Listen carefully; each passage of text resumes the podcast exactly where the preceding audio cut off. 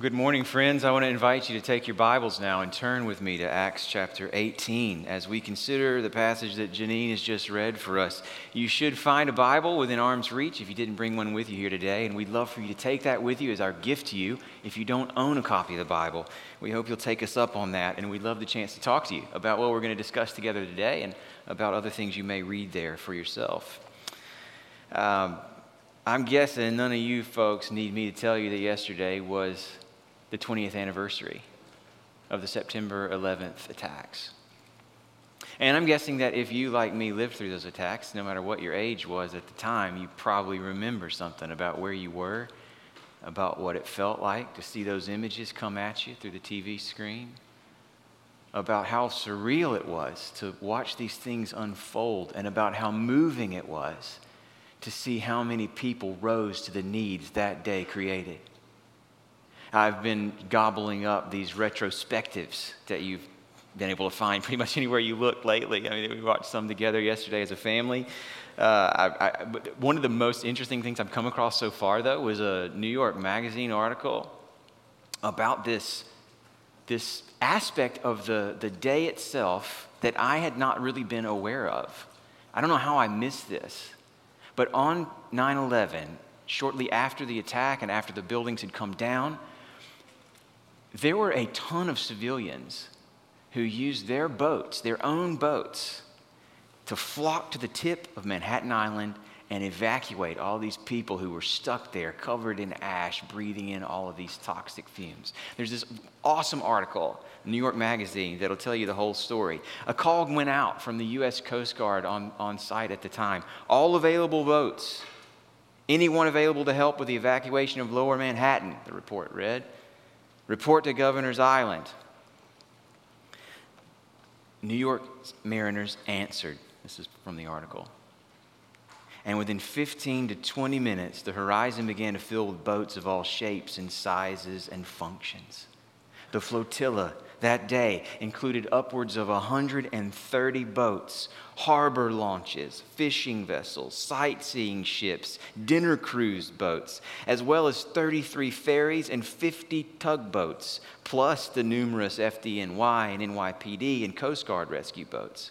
In fact, an NYPD Marine officer named Keith Duvall even commandeered a pleasure yacht from North Cove Marina. This is my favorite part of the article. Quote from Duvall Rich people always leave the keys in the boat, end quote. Sure enough, after finding the keys, Duval and his colleagues grabbed the boat and made 10 trips to Jersey and back over the course of the day. It's amazing. By, by, by the end of this day, the civilian operation had accomplished the greatest maritime evacuation in world history. Even larger than the more famous evacuation of Dunkirk by the British in World War II. Somewhere between 300,000 and 500,000 people were evacuated from Manhattan Island and taken safely to the mainland during the course of that day.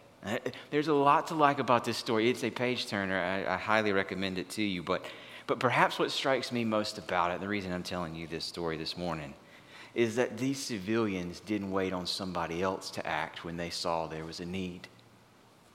They took it on themselves. The need was simply too great to sit back and wait on the professionals to handle it all. These people were simply too endangered. And the, the, the, calculus was really straightforward and simple. These people are in great danger. I have a vessel that could save them. That makes me responsible to help. It's a scenario that reminds me a lot of what we've been watching unfold in Acts as we've covered this book chapter by chapter over the last few weeks. It reminds me a lot of the posture that Acts is continually calling each of us to. Because Acts has put in front of us a, a, a world scale challenge, a danger far greater than whatever those toxic fumes brought to those stuck on Manhattan Island. And Acts has continually put in front of us a vessel that'll save anybody who wants to jump on it. It's big enough to hold the weight of anyone who will ever trust in Christ to free them from sin and death.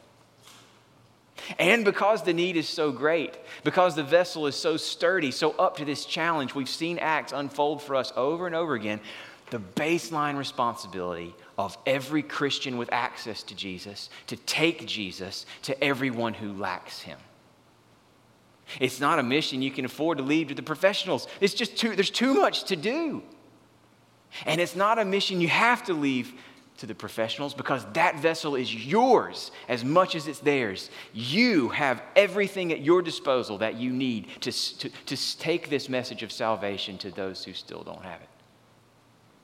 One of the biggest gifts to us of studying Acts together over these last weeks and what we'll continue to see week by week as we carry our way through the end of the book is the strategy that Acts gives to us for our church and our life here together, right here, right now. As, as much as separates us from these old days and the life of the church, as different in some ways as much of this story is from what we can expect in our time and our place, one of the reasons the book has been given to us is so that we can see the basic strategies God has given to us for carrying on the mission that they first began.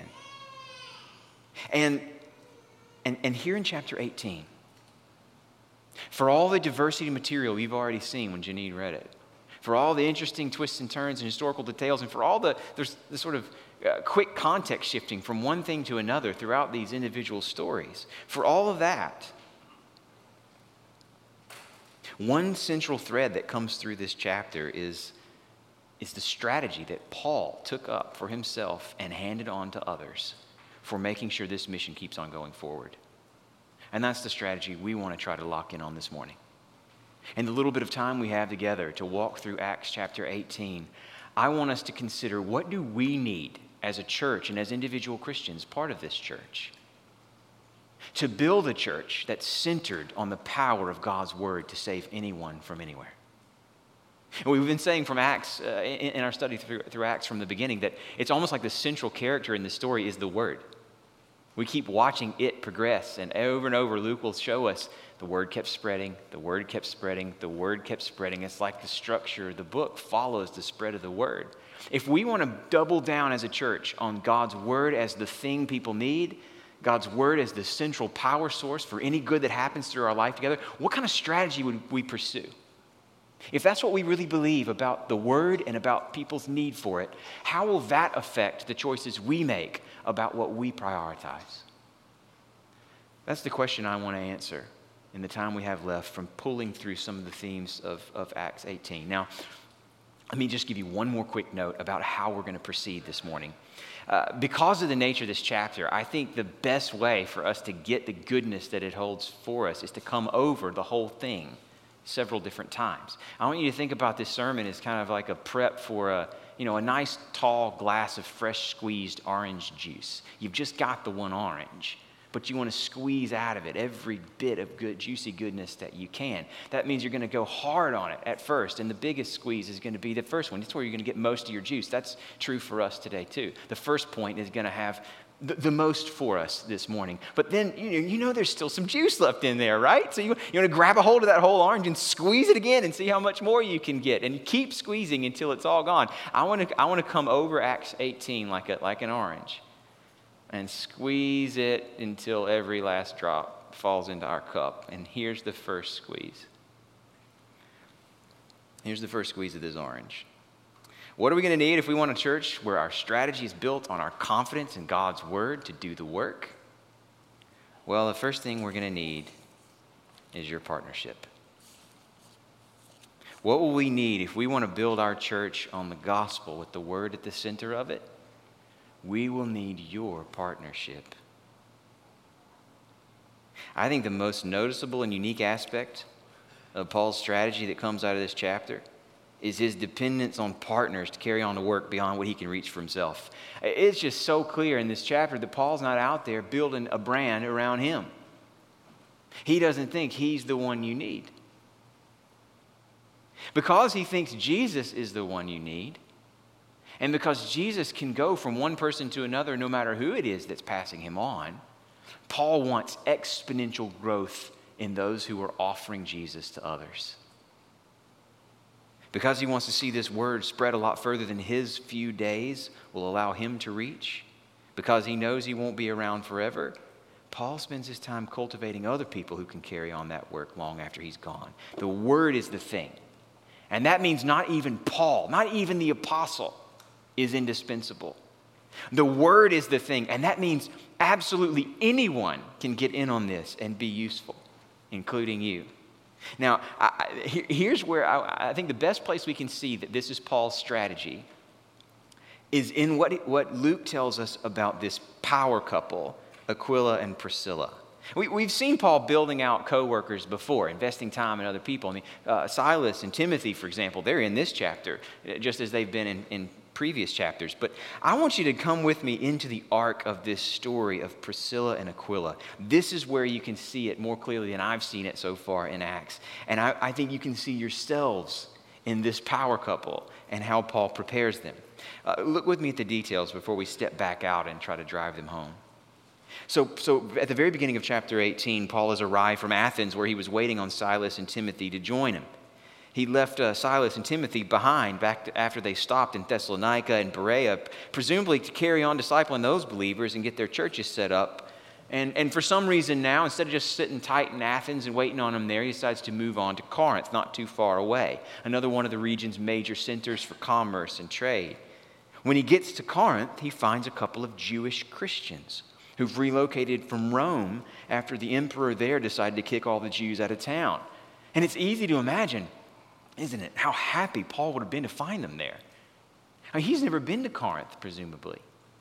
We keep see, saying that the word is spreading and spreading and spreading, and now we can see it. Like, it's now in a place where Paul had never visited, brought there by a couple of Christians who were in Rome where Paul had never visited. This thing is taking off. Imagine how encouraging that would have been for this man who'd been through so much and staggers his way into Corinth. He tells us in his letter to Corinth that he came in there with fear and much trembling. He's worn down, he's beaten up. And he comes in, and what does he find? But a couple of Jewish Christians he didn't even know about. And icing on the cake is they're tent makers just like him. No wonder then that Luke says he stayed with them and worked with them day by day. This is in, in verses uh, 2 and 3. And on the weekends, verse 4 tells us, he spent his time in the synagogues, reasoning with the Jews and the Greeks, trying to persuade them. He was in verse 5, verse 5 tells us, occupied with the word, testifying that the Christ was Jesus. That Jesus was the one they'd been waiting for, and the center of all their hopes, and the king who's going to make all things right and give even them a place in his kingdom, forgiven of all their sins. That's what Paul's doing with his time. And Luke wants us to notice that this was all ongoing and daily and weekly practice for well over a year. And all of it with Aquila and Priscilla right, right by his side. What do you think Paul talked about to Aquila and Priscilla on Monday through Friday while they were working with their hands? When their hands were occupied making tents, but their minds were clear and free. What do you think they focused on around the dinner table in the evenings? Surely it would have been his work, breaking down how it went last time he was at the synagogue, talking through who might have interest in the gospel and learning more. Maybe brainstorming how to get past barriers Paul's running into or what misunderstandings that need to be cleared away. Maybe thinking through what he's going to say next time to move that ball forward. Knowing Paul, in other words, Day after day after day, as he's sharing his life with Aquila and Priscilla, he's not just making tents, he's making co workers. He's training them for this work, taking them along day in, day out, showing them how to do what he's been doing. And he's doing this for up to two years, Luke tells us. No wonder then, go back with me to the text. When he decides to leave Corinth and head home back to check in with his sending church in Antioch, verse 18 tells us he takes Priscilla and Aquila with him. And no wonder, then, verse 19 tells us, when they make a stop at Ephesus on the way home and they find some opportunity there to talk to people about Jesus, Paul gets it started, but doesn't feel the need to stay. Verse 19 tells us they, they wanted him to stick around. They begged him to stay. He said, Maybe I'll come back because this city does matter to him, but he knows he's got two other competent workers to put on this job, and he knows they're ready. Luke tells us he left them there, and he went on about his way. Now, one, one more thing about this story arc before we stop and think back about what it, what it means for us. Look at where this story ends. Notice with me how this process comes full circle. In verse 24, we're told that a Jewish man named Apollos came into Ephesus after Paul left. Paul leaves Priscilla and Aquila there. This was a man, we're told, of considerable gifts, and he was a Christian, all in, using his gifts to spread the word. This is a guy who comes up in other places in the New Testament. This isn't the last time we see him. In fact, he's clearly a powerful figure in the growth of the church, right up there next to the apostles in his influence on the spread of Christianity during this time. That's what we'll find out later in the New Testament. But when he first arrives in Ephesus, he's still missing something. We don't know exactly what, all that Luke tells us is that though he spoke truthfully about Jesus, he knew only the baptism of John. Maybe he was missing the fact that Christ had to die in order to reign as king. Maybe he was missing the fact that the Spirit has now come. Maybe he was missing the fact that the gospel is for the Gentiles, not just for the Jews. We don't know what he was missing, only that he was missing something. And Aquila and Priscilla, having trained with Paul for all this time, they were discerning enough to see the gap. And they were learning enough to help him fill it. I love the way Luke describes this scene. They don't just pounce on him, they don't denounce him, they don't call him out publicly, they don't warn people against listening to this man whose gospel is incomplete. But they take him aside. And Luke says, verse 26, they explain to him the way of God more accurately. They, Priscilla and Aquila, see it as their responsibility to do for others the same thing Paul had just done for them. Now, look at where this ends. Look at how Luke rounds off this story. Apollos leaves Ephesus, crosses over to Achaia, the place where, where Paul and others had already been. When he arrives in Achaia, possibly right back in Corinth where this story began, Look at what we find Apollos doing. When he arrived, he greatly helped those who through grace had believed. For he powerfully refuted the Jews in public, showing by the scriptures that the Christ was Jesus. Does that language sound familiar? It's exactly the same message that Paul was preaching. Verse 5 Day after day, Paul was occupied with the word, and his message was, verse 5, the Christ was Jesus. Do you see the point? What Luke is showing us about this strategy. This is so much bigger than Paul or any other leader. What Luke has given us in this arc is a story form of the same point that Paul makes in his second letter to Timothy. Paul wrote Timothy in, in 2 Timothy 2 2. What you have heard from me, Timothy, in the presence of many witnesses, Entrust to faithful men who will be able to teach others also. You see the chain? What you heard from me, you entrust to others who will teach others. It's exactly what's going on in this story. Paul takes Aquila and Priscilla under wing. He lets them shadow him while he's preaching that the Christ was Jesus. Priscilla and Aquila take Apollos under wing. They, they see something's missing in what he's saying about Jesus. They show him what that is. Apollos goes back to Corinth and encourages people who believe. And what is he telling them? The same thing Paul told them, told Priscilla and Aquila to start this whole thing. The Christ was Jesus. This chain is basic Christianity. And for our church to be healthy, if we're going to build a church on this Word of God that's all our hope in life and death, we need you to jump into this chain. This type of personal ministry is for everybody. Eh, often I'm asked, how can I serve the church?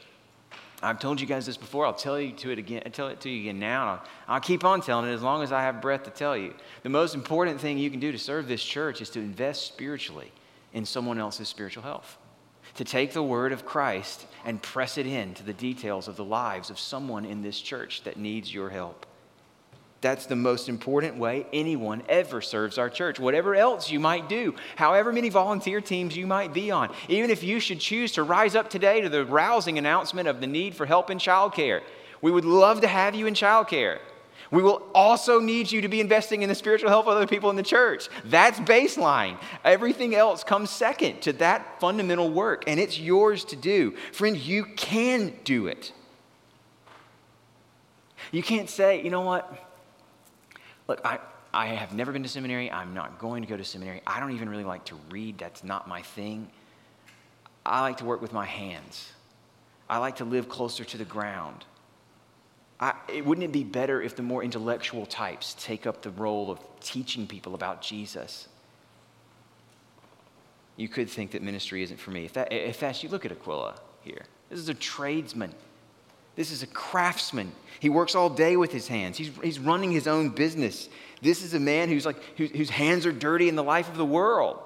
In a good way, not in a bad way. But he didn't just say to Paul, you know what, Paul, you do your thing and I'll do mine. He wasn't just content to honor God by making beautiful tents. That's a good way to honor God. You're made in His image, be creative by all means. I trust he was honoring God in the tents that he made and not ripping people off. But in addition to that, he saw himself as responsible to teach people who Jesus is, to train himself to do it through, through soaking up what he could from Paul, and then to go put that into practice. Whatever else you do, you're called to do this, and you can because it depends on Christ and not on you. And don't you dare doubt your fitness for this work because you're a woman. Yes, the New Testament does reserve the specific office of elder in the life of the church for qualified men. But the role of Bible teaching in the local church, the role of personal ministry that helps others understand Jesus, that belongs to every woman in our church because this work is for everybody. Our church cannot be helpful, healthy in the way that we need to be if you, women, are not taking up your responsibility to teach others the Bible. One of the most dynamic preachers in the history of the church, Apollos, was discipled and taught by Priscilla.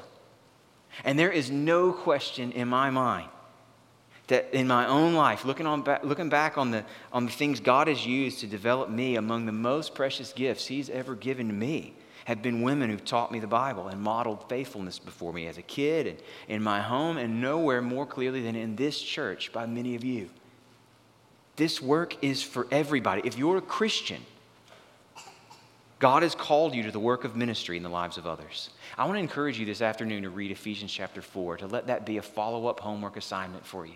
And look at how Paul, in that letter, calls on the church to get involved in the life of ministry. He says in that letter, yes, the church has been given pastors, teachers, apostles, some leaders. They've, they've been given leaders, but those leaders are called to equip the saints for the work of ministry. They get their role from your role as saints. And the way that we grow up into the image of Jesus, into a mature manhood, Paul says, is when we, all of us, speak the truth in love to one another, just as Priscilla and Aquila did for Apollos. And the programming in our church that's offered to you, it's offered to help with this.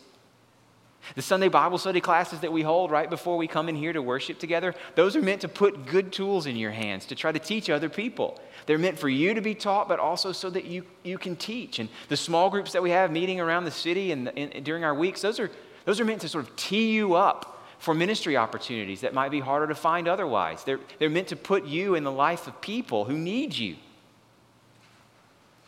How can you serve our church? You, you can serve by investing in somebody's spiritual health using the word. Then invest in somebody else and keep doing it as often as you can, as many as you can handle, for as long as you live. That's what it'll take for our church to build a ministry on this word, trusting that it is ultimately the power of God for salvation to everyone who believes.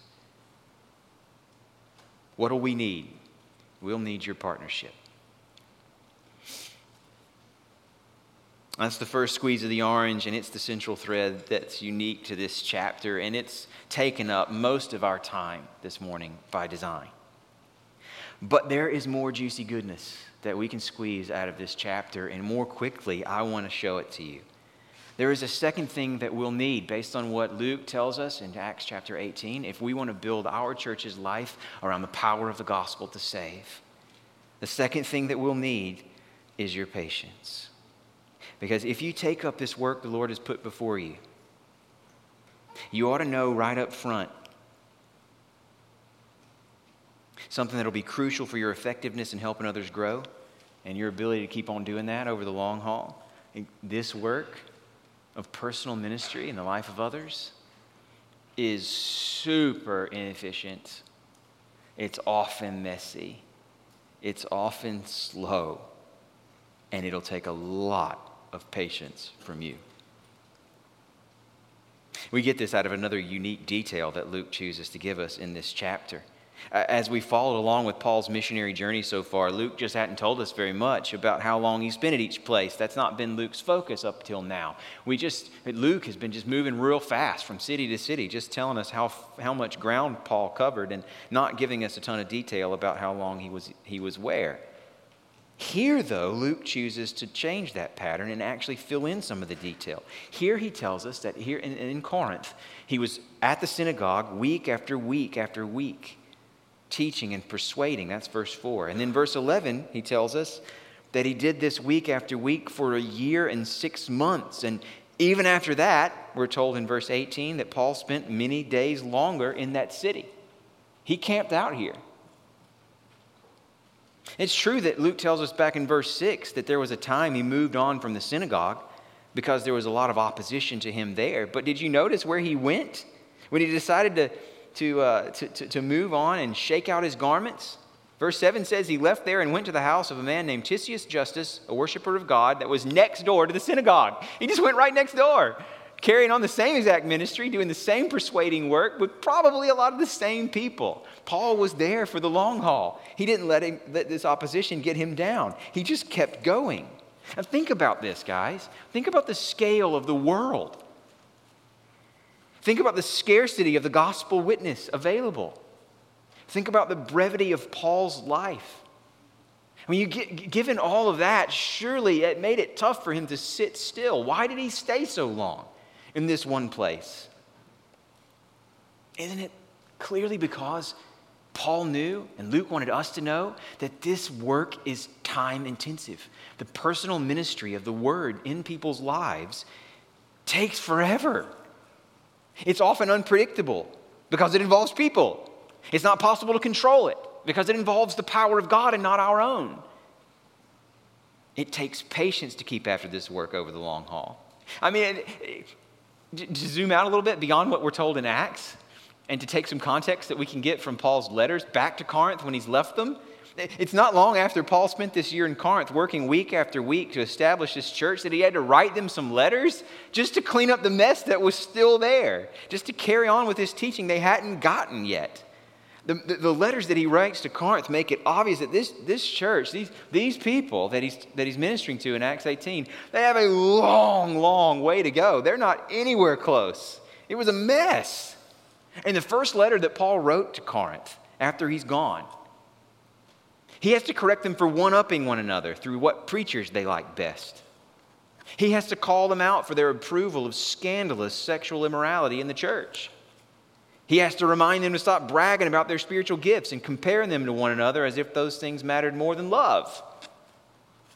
He has to give them rules to follow for when they met on Sundays because they were all talking over one another chaotically. And he had to remind them again look, you and your voice is not the point. This isn't your platform for showing how awesome you are. The point is the resurrection of Jesus. And speaking of that, the core message, the punchline of all the sermons Luke has given us, surely the, the, the, day in and day out content of Paul's teaching to these people when he was with them, even that he had to write them about in chapter 15 of, of 1 Corinthians and remind them, yeah, it really matters because some people had come in saying it didn't and they were being swayed by that. Even the very basic thing that he tried to beat into them over and over and over, he had to reinforce no sooner than he's left. Imagine how discouraging that must have been. He gave them a year and a half at least of his precious time, and still they need so much help. But, but guys, for, for Paul, this was all part of the strategy. It wasn't unexpected. He knew Luke would have us know personal ministry is time intensive work, inefficient, costly, because people are complicated and busy and distracted and pulled in all sorts of directions by all sorts of forces. This work that we're asking you to take up for the sake of our church is going to take you a lot of time. So we're going to need a lot of patience too. You'll need patience to trust the Lord with what you can't always see and what you can never control. You're going to need patience with, with one another to know that this sort of up and down process of sanctification is expected to look that way. One of my favorite images, I don't even remember who came up with it, for what a growth of a Christian really looks like is somebody playing with a yo yo while walking upstairs. There's a lot of down and up, down and up, but over time, you're climbing the stairs. Over time, you're going up. But there's a lot of down along the way. That's normal, that's expected. And, and friends, to make it work, you're going to need a lot of the love that Paul wrote to these Corinthians about. A love that is, first of all, patient before it's even kind a love that believes all things and hopes all things and endures all things and that never fails. Friends, we need from you a willingness to keep inconveniencing yourself for the sake of the progress of the gospel among your friends. And we can trust the Lord in our patience because we know He is ultimately the one who's at work in them. We don't have to, as another pastor put it, micromanage anyone's sanctification. That job belongs to the Spirit. Our job is to day after day and week after week take this word to them. Now, friends, I, I, I want to I want to conclude with one final squeeze of this orange. One more thing that we're going to need from you if we're to be faithful as a church to building our whole ministry on our confidence in God's word to do the job. We're going to need your partnership, that's for sure. We're going to need your patience if you decide to partner with us in this work because it's not always going to be clear that it's working. And finally, over all of it, we'll need your prayers. We'll need your prayers. This is a hallmark of Paul's ministry in letter after letter that he writes to the churches that he's founded, he shows us the kind of things he's praying for for them. And he asks for, for them to pray for him. And in Acts, we've often seen this in action. We see the apostles and the earliest Christians just stop whatever they're doing in a moment of, of, of, of challenge and just pray over it and expect the Lord to work. And a crucial part of Paul's strategy that we're still going to need for ourselves is focused prayer that God will build up our church through his word as we share it with one another and with our neighbors. I think this comes out in Acts chapter 18 in a slightly veiled way that I think has a lot to teach us and that I want to show you. This is that last squeeze of the orange. There's still a little bit in there, but we're going to have to work hard to get it out, but I think it's worth the work. I'll, let me show you what I'm talking about. At the center of this chapter, in chapter 18, is this fascinating little story that echoes other stories of opposition to the gospel uh, that we've seen already. And look back with me at verses 5 to 11. These verses tell of Paul, once again meeting opposition among the Jews. He's been working in the synagogue day after day after day. Some of them are believing. That's exciting. But then the more people who believe, the more violent the reaction against them from those who don't believe. Paul, on the one hand, we're told here, sees the ruler of the synagogue come to faith, a man named Crispus. He was converted along with all his household. But verse 6 says, Many others opposed and reviled him. This is something he was used to by now. Surely this is what wore him down and made him tired of dealing with all of it. And it's right here that Jesus meets him in a vision. Read with me verses 9 and 10. The Lord, speaking of Jesus, said to Paul one night in a vision, Do not be afraid, but go on speaking, and do not be silent. In other words, carry on the personal ministry of the word. Keep on day after day, week after week. Do what you're doing. For, verse 10, I am with you, and no one will attack you to harm you. For I have many in this city who are my people. Then, no sooner has Luke passed on this vision to us than he's moved on to a scene where the exact opposite of what he promised seems to take place. Jesus has said, No one will attack you or harm you. Then look at verse 12. The Jews made a united attack on Paul and brought him before the tribunal, before this man Gallio, the proconsul of Achaia. Exactly what Jesus said he wouldn't allow seems to be happening, but not so fast. They bring him up before Gallio, and just as Paul is about to open his mouth to offer the same kind of defense he's used to offering over and over again, before he can even open his mouth, Gallio, of all people, defends him instead. Look at verses 15 and 16. Since it is a matter of questions about words and names and your own law, see to it yourselves, Gallio says. I refuse to be a judge of these things. And he drove them from the tribunal. This decision right here that Gallio makes to say, you know what, we just aren't concerned about this sort of internal dispute. This decision is huge for the church in this time. It carves out official legal space for Paul to keep doing the work that he's doing, for Apollos to come behind him and start to keep doing the work that he's doing. It is the gift that they needed to carry on with the work that, that Jesus promised to bless. And it all depends on Gallio being completely ignorant about what's going on. It doesn't depend on the goodness of his heart. He's not a nice man. We read the part where they start beating up on this ruler of, a, of, the synagogue right in front of Gallio. He says nothing. He doesn't care. He doesn't even see these Jews as real full people. He's just annoyed by them like gnats that keep buzzing around his ear. It's not the goodness of his heart that carves out this space, it's his apathy. Now, I said this was going to be a point about focused prayer, and this is what I mean. Among Paul's letters in the New Testament are two letters written to Christians in the city of Thessalonica, a place that Paul had stopped before he reached Corinth. Scholars believe that, that these letters to Thessalonica were written during his stay here in Corinth. So while he's here, working with Aquila and Priscilla, going to the synagogue day after day after day, he's using his nighttime hours, presumably, to write back to Christians that he's met in his earlier stops. And in 2 Thessalonians chapter 3, verse 2, listen to what Paul asks of his friends in that city during this time that he's working here in Corinth. This is what Paul wrote to them. Finally, brothers, pray for us. Pray for us that the word of the Lord may speed ahead and be honored, as happened among you and that we may be delivered from wicked and evil men. Pray for us that the word will go forward, that people will trust it. Pray that we'll be delivered from those who oppose it. He's asking for them to pray for what he's doing right here in Corinth. Now come back to Acts 18 with me. What's happening? The word is spreading. Even the ruler of the synagogue comes to faith and opposition is rising up.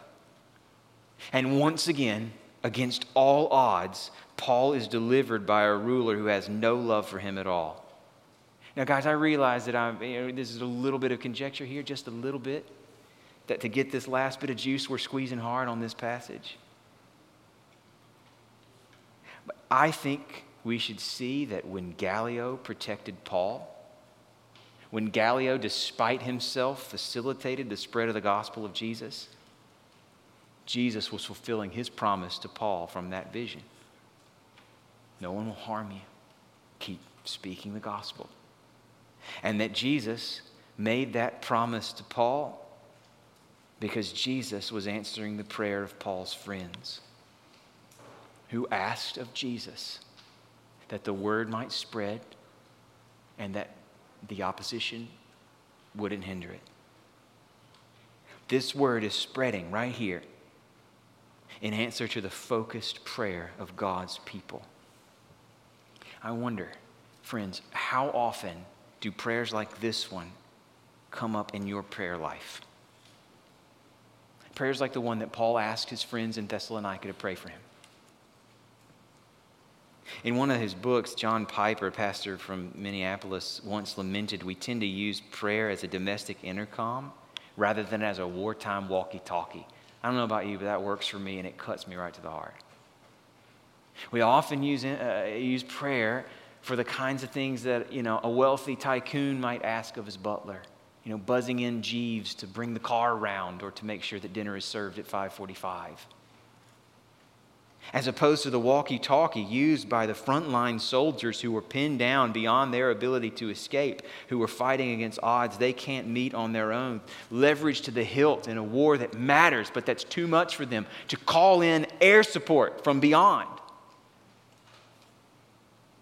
Paul is leveraged to the hilt in the ministry of the word. He is completely occupied with it, Luke says. And he's seeing, he knows that seeing fruit from it is going to take more than he can deliver. So he prays and he asks for prayer. And not just any prayer, but prayer that's focused on the word going out. We, we want to follow his example, friends. For our church to succeed as we build our ministry around this word, we have to pray that God will bless it because it's his work before it's ever ours. We want to follow his example in our private prayers and also in our public prayers, focused on the spread of the gospel here in our church and around the world. We need you to be involved in that. So, friends, just this week I flipped into my church directory, which is available to you always digitally online, password that we can provide to you, or available to you by hard copy at the office anytime you want one. I flipped to a page full of H's this week. I prayed for Jim and Lynn Henderson, and for Sandy and Grady Hester, and for Stephen and Natalie Hollaball, and for Misty Hooper and her kids, Nicholas and Lucas. And I prayed a prayer based on 2 Thessalonians 3. I pray that the word of God would spread in their hearts, that they would trust that it can forgive them no matter what they've already done wrong, that it would protect them from shame over their past or fear for their future. I pray that the Lord would give them opportunities to speak of this good news to other people around them, that there'd be opportunities at work or in their neighborhoods or in their own families. I prayed for Nicholas and Lucas that, that the gospel, as taught to them by their mother and by others in our church, that, that it would draw them in, that it would be beautiful to them, and that they would trust Him and nobody else to save them from sin and death. Friends, will you pray like that? For the names that God has brought into your life and connected to you through this church. And, and, friends, tonight we'll have the first of our Sunday evening gatherings. Do you know this whole thing is designed for this work? For Second Thessalonians 3 type of prayers to make it easier on you to remember to do it. Like we're trying to give you a chance to just come and be here with us, and then you can be faithful to what you've promised right here on the spot. How efficient is that?